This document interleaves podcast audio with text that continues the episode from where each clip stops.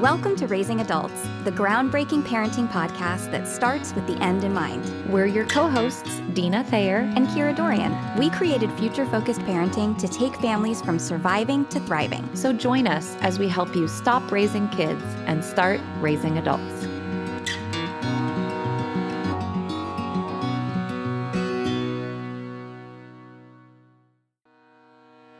Are you a working mom in the Seattle area? Are you feeling overwhelmed and overloaded? As working moms, we want it all. Career, home, family, friends, health, a nap. But actually having it all is a lot of work, more than any one person can handle on their own. That's why we're so excited about this brand new service founded by a working mom with four kids that's going to help moms conquer their never-ending to-do list so they can regain some joy and balance in their lives. How can it help? There are quite a few ways this service can help moms. First, it can help own and manage your schedule, so your schedule doesn't own you. It can help with those pesky home maintenance to-dos that you keep putting off, stuff like researching local pros, compiling quotes, and comparing products. It can also help with keeping up with kids' needs as they grow, stuff like making sure they have clothes that fit, toys they love, and books they can't put down. It can help you put the focus on yourself, at least some of the time, finally making those self-care to-dos a priority and find a little more balance in the busyness. Even help with planning the fun stuff so it becomes less of a chore and more fun. Stuff like birthday parties, date nights, and weekend activities for the family. And they need Seattle moms like you to participate in their private beta for free to help inform the development. Are you interested? Go to yolabs.com/beta. That's YOLABS.com/beta, BETA. The service is normally $100 a month, but you can be among the first to try it out totally free. Only 25 spaces are left in the Seattle area, so hurry and sign up today. Well, hi, FFPs, and welcome back to Raising Adults. If you are new to the show, welcome. We're so glad that you're here. You are catching us on our 2-week break between seasons. Next week is going to be our big season opener for Season 5. We're super excited about it. But we thought we'd replay an episode that we felt was particularly important from a past season, and that is talking about who's the boss and how do you run a home where it's clear that you are the adult, but you're also leaving lots of room for your children's feelings and opinions and making them feel a part of a team, but letting them know that you're still the team captain. And this episode really covers all that. So we thought it was a good one to air while we're on our break. We really look forward to being back with you next week, July 19th, for Season 5. We hope you're having a wonderful, wonderful summer. And thank you so much for being with us and being one of our loyal listeners. So we have a really important one today. I'm excited to talk about it. I know you are too, friend, right? For sure. And I know we say that a lot, that it's an important issue, but I do think this issue of setting up in our home, the dynamic of who's in charge, and that you can be a parental authority and still be really loving and emotionally intelligent, because I think sometimes those two get divorced, right? We hear about parents who are just these total tyrants, or we hear about people it's like all about the feelings and there's no boundaries. And there really is a way to do both. But what we haven't talked about is this exact aspect of it before, which is really helping your children learn who is in charge and then how to respond to someone who's in charge. And it is really critical. So I know we say that often, but this is an important dynamic to set up in your home and to set up early. Yeah, because I think what I see a lot coaching, and I think you do too, is a lot of scenarios where the parents aren't even aware that the child is ruling the house or ruling this particular issue or whatever it is, that somehow that balance has gone askew. It can be kind of easy to miss. It's like the boiling the frog analogy. When you've been in something for so long, sometimes you don't even realize where you are. And so I think it is important that we talk about not just how to set this up well, but also like how to spot it when maybe it's a little bit of a hidden dynamic that a lot of parents don't even realize is going on. Does that make sense? Oh, for sure. I think it's a blind spot for a lot of parents is a good way to say it. Excellent point, because it's not that they're really trying to have this issue. They don't realize it's an issue. And then once they do, they can make those course corrections. So hopefully we can be helpful with that today. Yeah. And I think to your point, exactly what you said, that because they don't realize it's an issue, but they also think, oh, if I have this realization that like, oh gosh, yes, the balance is askew, there's a fear that means they have to be a tyrant to fix it. And that's not the answer either. No. So I think to your point, there's a there's a really important conversation that needs to be had about what does the middle look like and how do we actually find that sweet spot that is really healthy for the whole family. I couldn't agree more. That is what we're talking about today, is what is the sweet spot and what is the line and that delicate balance, because there is one. And as always, we like to start with our why. So Kira, what was your why around setting up who the boss was in your house? Not the sitcom, the who's the boss of your home. Yeah, I think I've mentioned this, several times, but for me, it was really important to have a healthy, functioning home. And I do think that as I watched friends become parents where the kid was the boss, what I saw a lot was that the house wasn't functioning well. And why would it? A kid was in charge. Like, I wouldn't want a kid in charge of, my business, for example, because they just haven't learned the skills that they need in order to really know what that long-term thinking is. And I knew that the people in the home who had that long-range view, who had that future-focused mentality were Dave and I. And so it was really important that my children feel really seen and heard in our home, but that they understand that because of our life experience, we have a long-range view that they don't.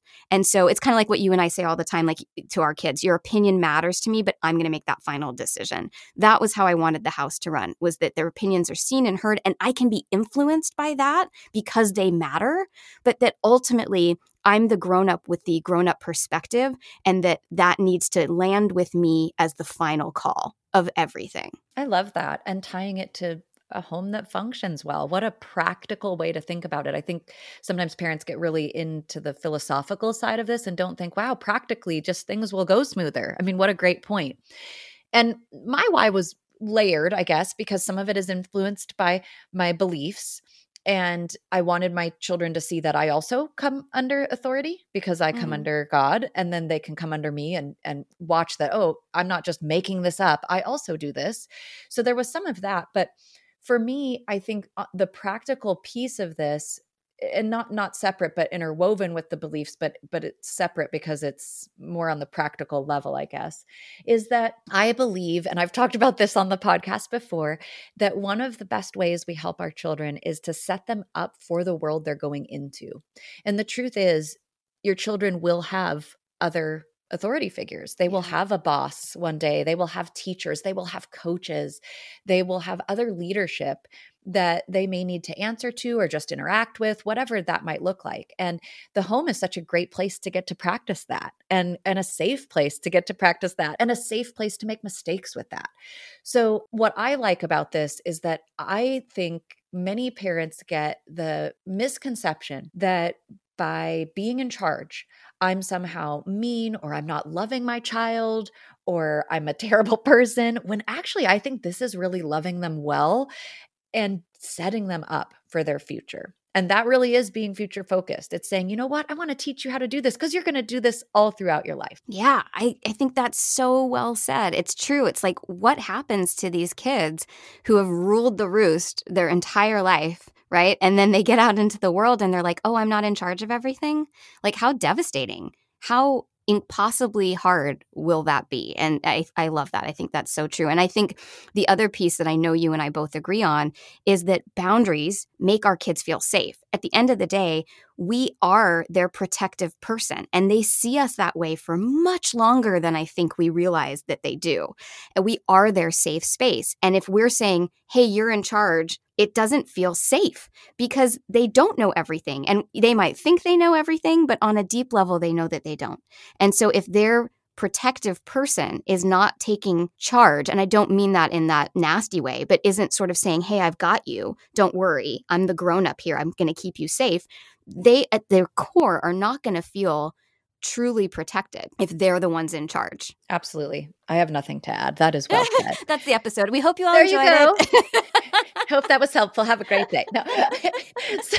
So let's talk some practical things. And I know you and I will have a lovely back and forth. One kind of first principle that I wanted to just put out there as kind of an overarching principle, I guess I'll stick with that word principle, because it's not a prescription. It's not, here's what you do. It's an overarching principle. And here's what it is. You can still be an emotionally intelligent parent and be in charge. And one important way to think about this and how you deliver this is with your consistency. And again, consistency actually speaks the message to your child that you're safe, secure, I've got you, I love you. It's not mean to follow through on what you say. So how that comes to look practically. So if the overall philosophy is I'm going to be a consistent parent, that's a pretty generic principle, right? But how that looks in practice is a couple of things. Number one, it means when you give a warning, say, if you continue to blah, blah, blah, here is what's going to happen. Then if they continue, that needs to happen. Yes. And I know that sounds so basic and so like, well, duh. But you would not believe, and I think we can all say, I've even caught myself, the amount of times that a parent says, oh, this is what's going to happen, and then it doesn't happen. Mm-hmm. So what the child has just learned from that moment is actually I don't really have to stop when you say that I need to stop. And so I think that consistency piece is one way we set up this dynamic of, you know what, I'm in charge. And so when I ask for something to cease, I actually do expect it to stop. And then if it doesn't, something happens that lets you know I meant business. And I think this idea of I mean business doesn't mean I'm a jerk, I'm a tyrant. It just means, you know what, mommy and daddy really mean what they say when we're asking for something to stop or when we're giving you an instruction. And what I love about that is the message then translates to mommy and daddy really mean what they say when they say I love you and you're one of my favorite people. And it's so great when I get to snuggle with you and I'm so proud of you. So I think this is where this is so important to stop divorcing the message of love from a message of I'm in charge. Those two really are linked so inextricably. And I think consistency is part of how we convey that message. Yes, I could not agree more. And I think it's hard. And that's why a lot of parents don't do it, because it's incredibly challenging to stick to your guns. It's incredibly challenging to be consistent when parenting is so all over the map and so challenging. But it comes back to that piece we say all the time. This is not about doing what's easiest or expedient. It's about doing what's best. And you have to think, talk about long-range view. What does it look like if you've been consistent over 18 years? What is that like for your kid to leave your home having had consistent parents who they knew when my parent says something, they mean it. If they're going to, help me with something, they're really going to help me. If they're going to praise me, they really mean it. If they're, asking me not to do something, they really mean that I need to not do that thing. Like, what a safe environment when you think about the big picture. And so it's very hard in those little moments to think that way because you're just underwater and you just want to use the threat. If you do that again, we're leaving. Now you got to leave. That's hard. So I would agree. And I would also say, I would just add to that be careful what you say because you have to follow it through. So don't threaten things that you're not willing to follow through on. Yeah. And that, that's an important lesson too. If you're going to say we're going to leave, you need to leave. So if you're not willing to leave, I would pick a different thing that's going to happen if they keep doing it, because that consistency is so important. I love that because I was just going to piggyback on that. And you said it. And I was going to add that this is where then you need to be careful not to give an empty threat. Like, I'm going to take away your birthday. Well, right. How easily we fall into that, or you're going to have a timeout and you've never done timeouts as a consequence in your life. You're not going to suddenly pull one out of your pocket now. Being really careful with what you say is going to happen and making sure it's something that you would actually do. Thank you for saying that. Well, and here's the other thing is that parents who are listening, if you are someone who is going, oh gosh, I do that, I want you to stop and think, how often does it work? Do the threats make the thing stop? No. They don't. Threatening to take away their birthday, unless you're a parent who's consistent and follows through, it doesn't stop the behavior. So we have to think about it. We can't just make it bigger and bigger and louder when you got to ask yourself, is it working? And I would venture to guess for most parents who are not following through, it's not working. So then we have to reevaluate. You do. And I think to tie it back in, parents, as you're thinking about that question Kira posed, which is a great one, is it working?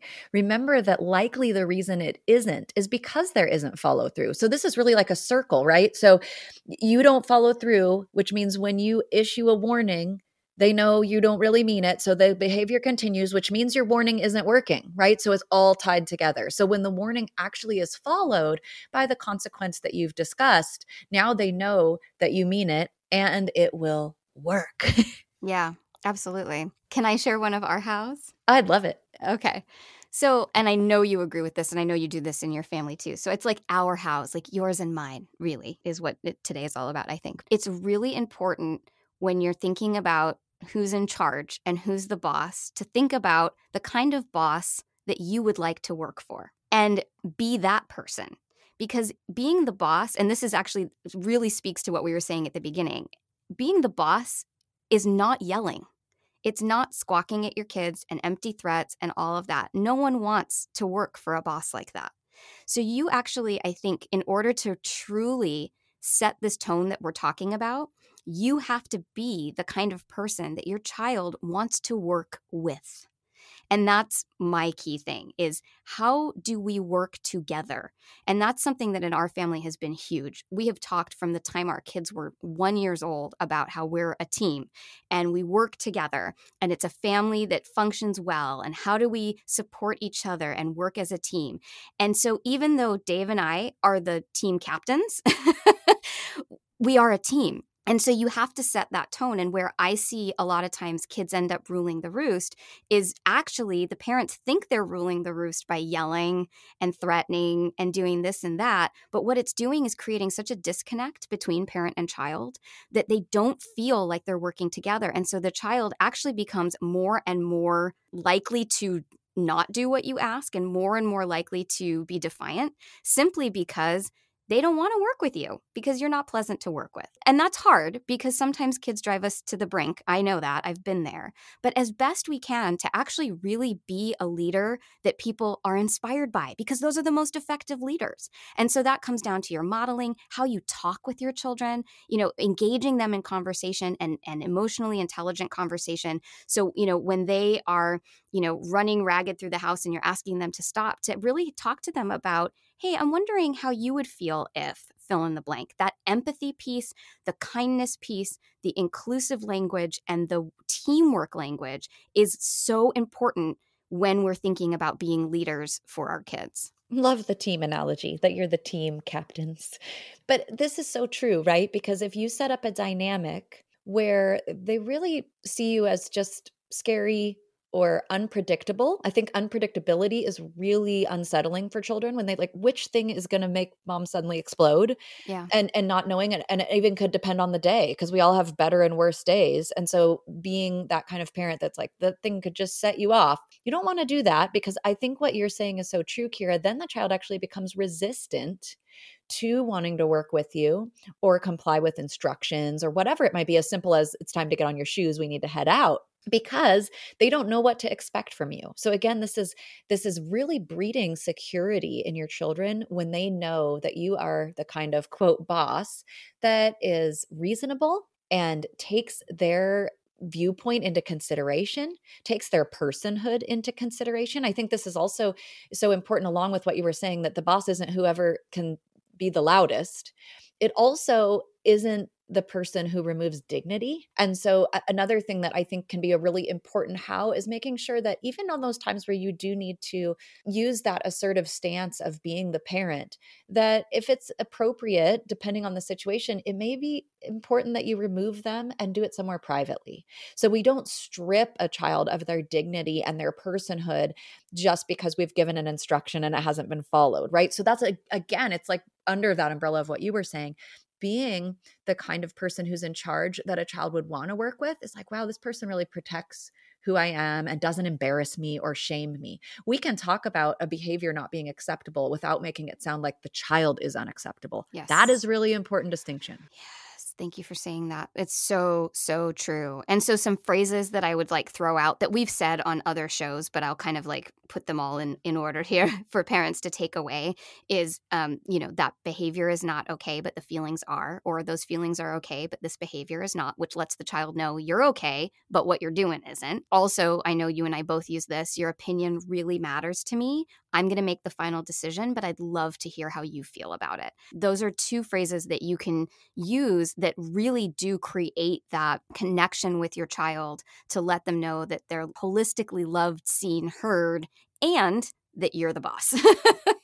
So what you made me think about here, Kira, that I wanted to just mention, that's another important distinction, because when we give an instruction and we're working to be that parent who is the boss, a kind boss, but who is the boss, we are probably going to elicit some strong reactions, because the odds are we're going to give an instruction from time to time that our child doesn't like. Yeah. And they might have a strong reaction to it, all the way from just verbally indicating their displeasure all the way to, you know, behavioral like tantrums and things like that. And so what I want to also tell parents as a key takeaway is to remember that to acknowledge your child's feelings is different than catering to their feelings. Mm. So when you're a parent who's the boss, you don't cater to feelings, but it doesn't mean that you've suddenly stopped acknowledging them. It's absolutely okay. And in fact, we would say encouraged to acknowledge that, wow, I see that really made you upset that I said you couldn't have a second bowl of Fruit Loops.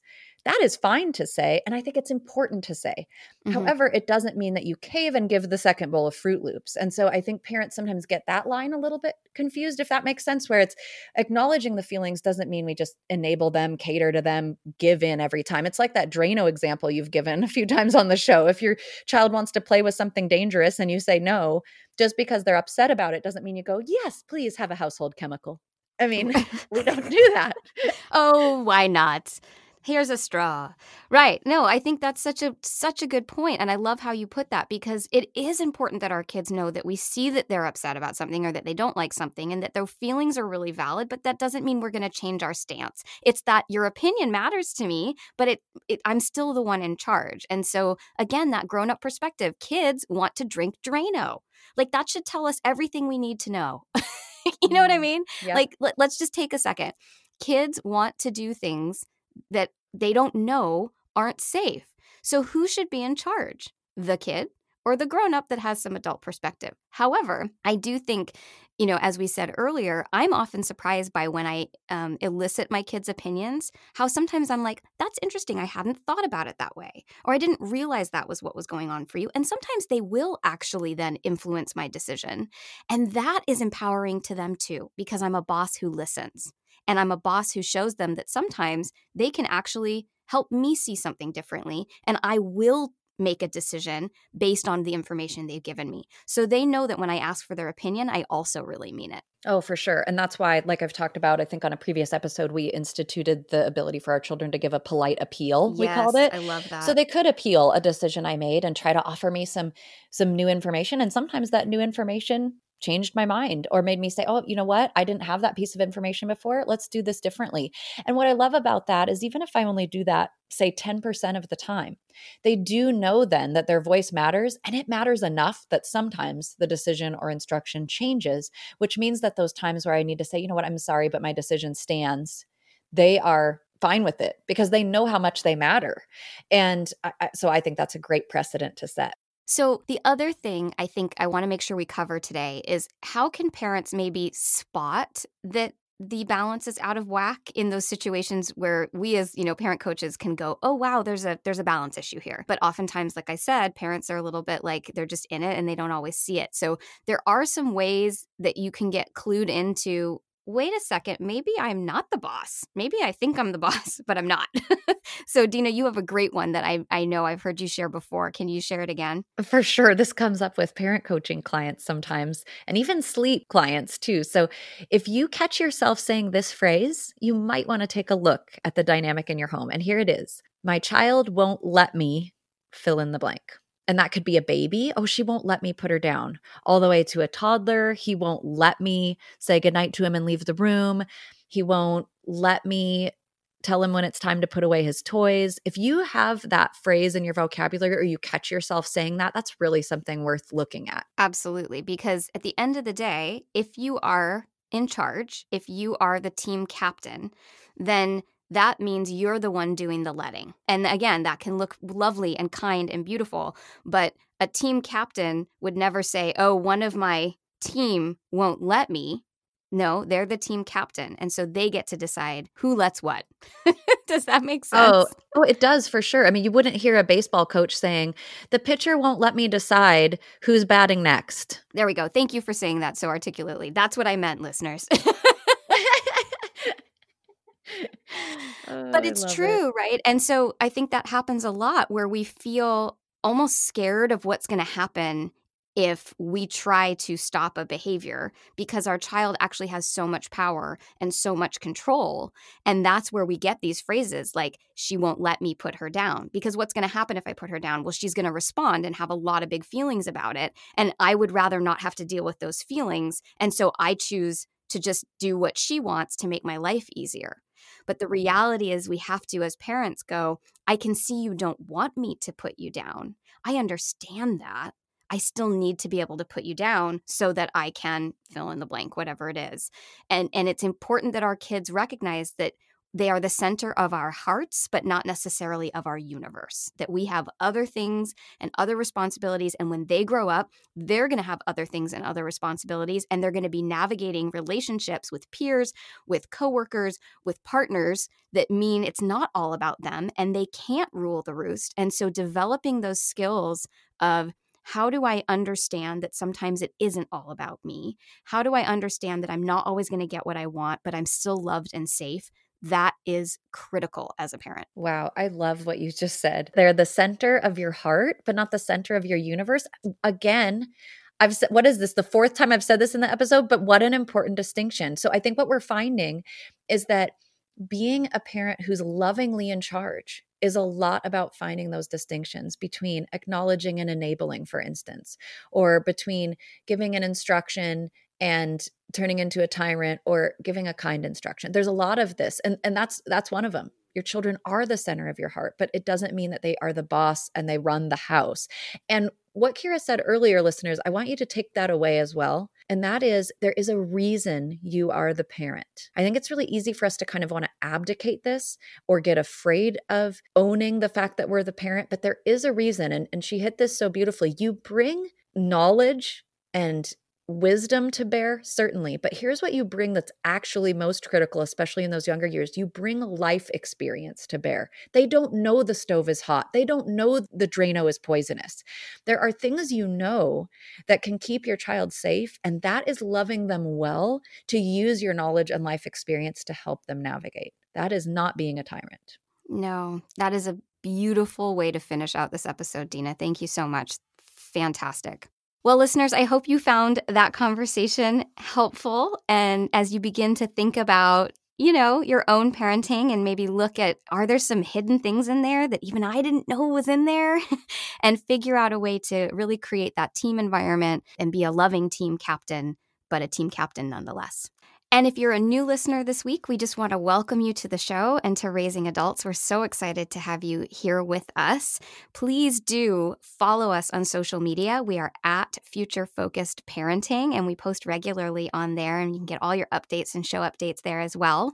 And if you like what you hear, we always welcome those 5-star reviews. They really do make the difference between a successful podcast and not. We're so grateful to all of you who've taken the time to give us a nice review, and we will post it on social media if you write us a little note on there. So be sure to do that. For more information, you can always go to our website, futurefocusedparenting.com. And don't forget, we now have membership available. If you go to the website, you can click on the button and find out all about it. Some of it even includes some coaching with us.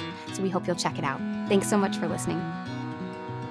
Raising Adults is produced by Kira Dorian and Dina Thayer, and recorded partially in my laundry room, partially in Dina's office. Editing by Allison Preisinger. Music by Seattle band Hannah Lee. Thanks for listening.